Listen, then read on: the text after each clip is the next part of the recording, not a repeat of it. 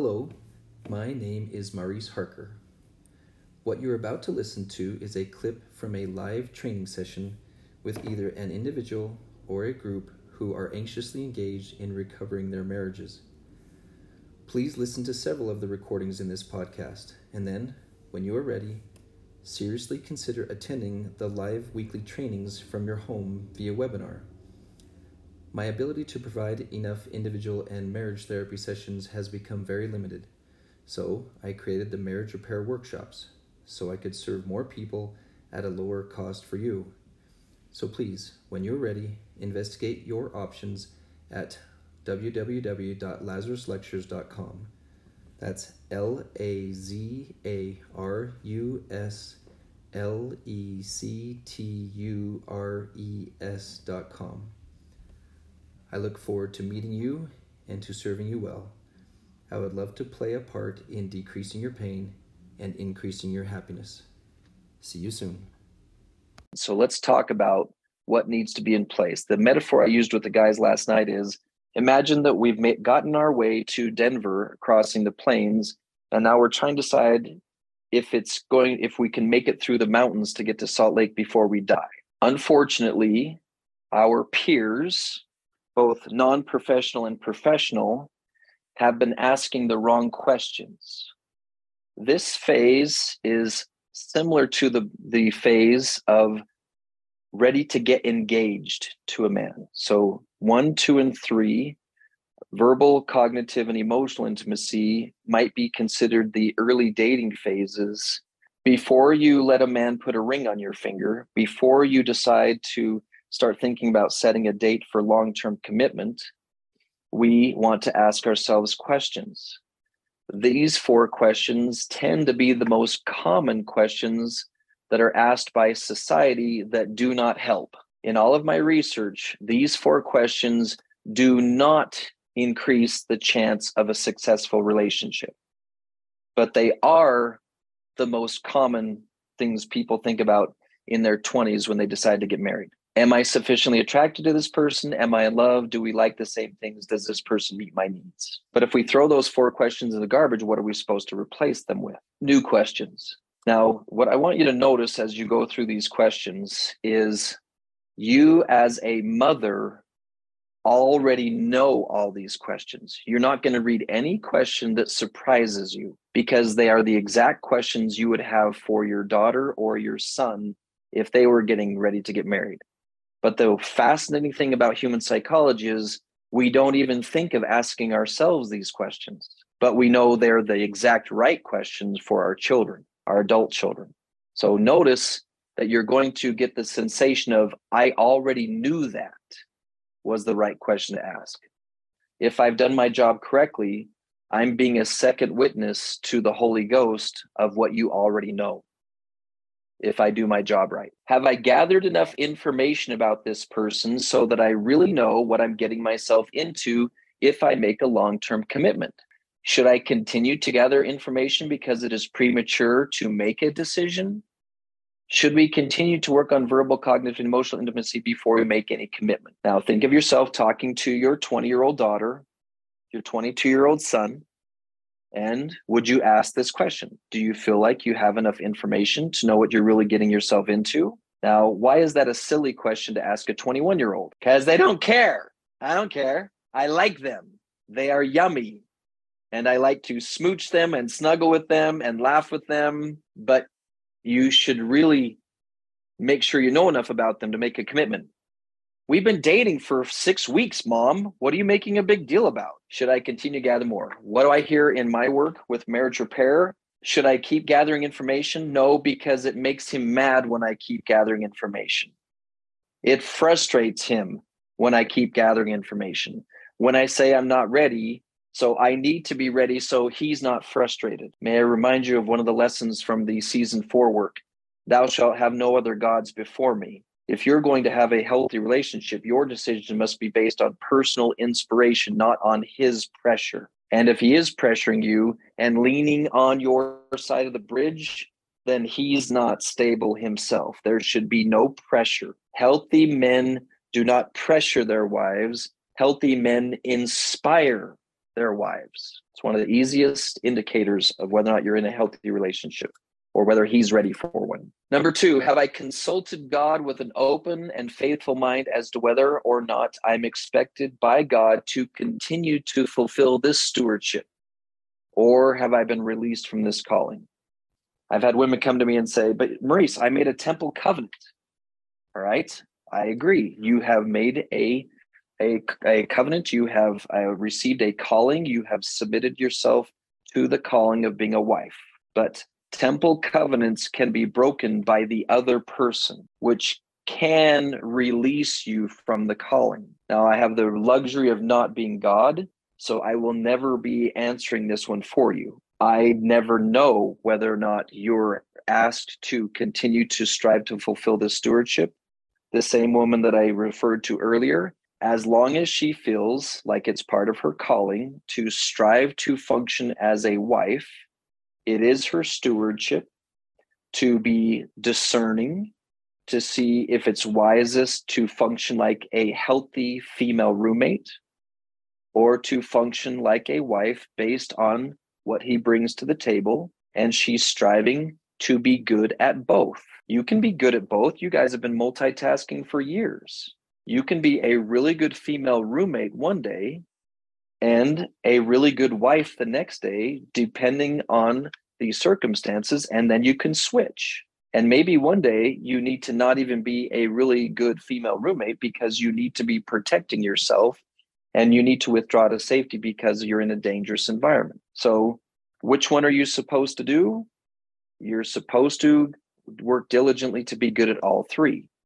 I'm really good at protecting myself in a dignified manner. I'm really good at being a pleasant female roommate. I'm really good at being a wife. So don't try to decide which one to be overall. Just get good at all three. And then when you're released from the calling, because I've met many women who are, they get a call from God after another visit with him, and he says, Well done, my good and faithful servant. You've done an excellent job of striving to be a wife to this man. He is no longer in a position to receive you as a wife. You are released from the calling. And I invite you to now go have as good as uh, of a single woman, single mother life as we can help you. I've never met a woman yet who goes, "Hooray! I love that idea. Here's your handcart. Cross the Mississippi River in the frozen snow. Yay!" Guys think that you want to go through that. Is there evidence that this marriage is dead? And from God's perspective, that you will be supported if you decide to move on? Do you you still need to work on opening that line of communication so that you can actually get clear answers? If you don't feel like God's communicating with you, then that is where I encourage you to send your efforts and your attention. Father, I, this is too serious. This is too big. James chapter 1 verse 5. I do not have the wisdom to know what to do with this. I am a willing servant, but I don't have enough wisdom. Any questions on the second bullet point or comments? I just want to validate that that I've seen probably not as many as you, but I've seen a lot of times where that is the answer that women get and it seems really scary. And what I would say to that is if you do get that message that it's okay that you've done enough and you can move on, that you should prepare yourself for miracles because I have seen doors open and paths cleared in ways that I never would have seen. I think in my work that I've done with women who have walked this path of divorce, that has strengthened my testimony that God is aware of his daughters stronger than anything because I've seen literal miracles that have happened as women make that choice, even though it's not what they want. A lot of times it is he'll, he'll provide a way if that's the answer that you get. Thank you. The same is true going the other direction.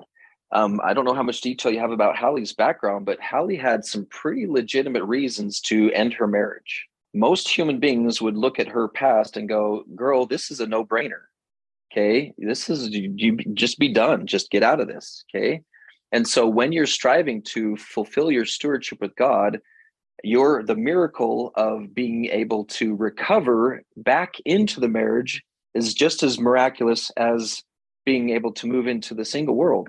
Ladies the only good news if you find yourself here is there is a miracle ahead of you. Don't know which one it is but it's one or the other so it's not a gloomy outcome. President Nelson's frequent visits with a enthusiastic view of the future is because he can see that there is a miracle no matter which direction you go. So please keep that in mind from a personal perspective, because with my limited intelligence and vision at our seven, eight year mark in my marriage, I could not see how it could become a good and healthy marriage.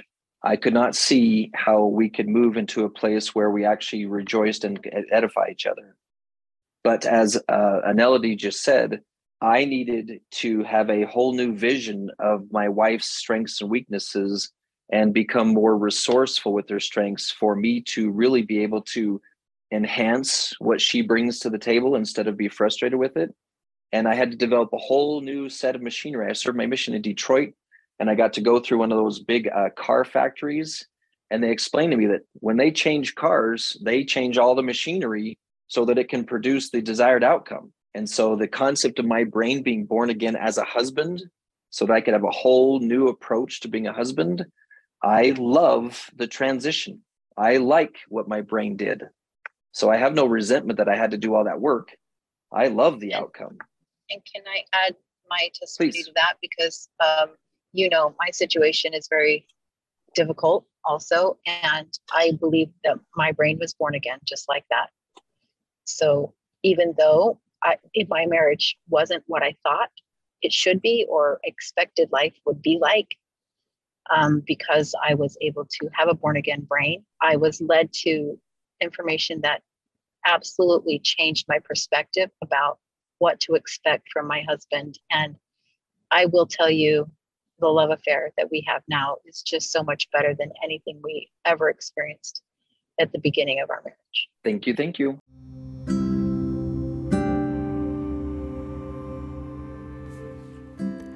You have just finished listening to another principle that is one of many that you will find in a special class that I have put together called the Marriage Repair Workshops and the Lazarus Lectures.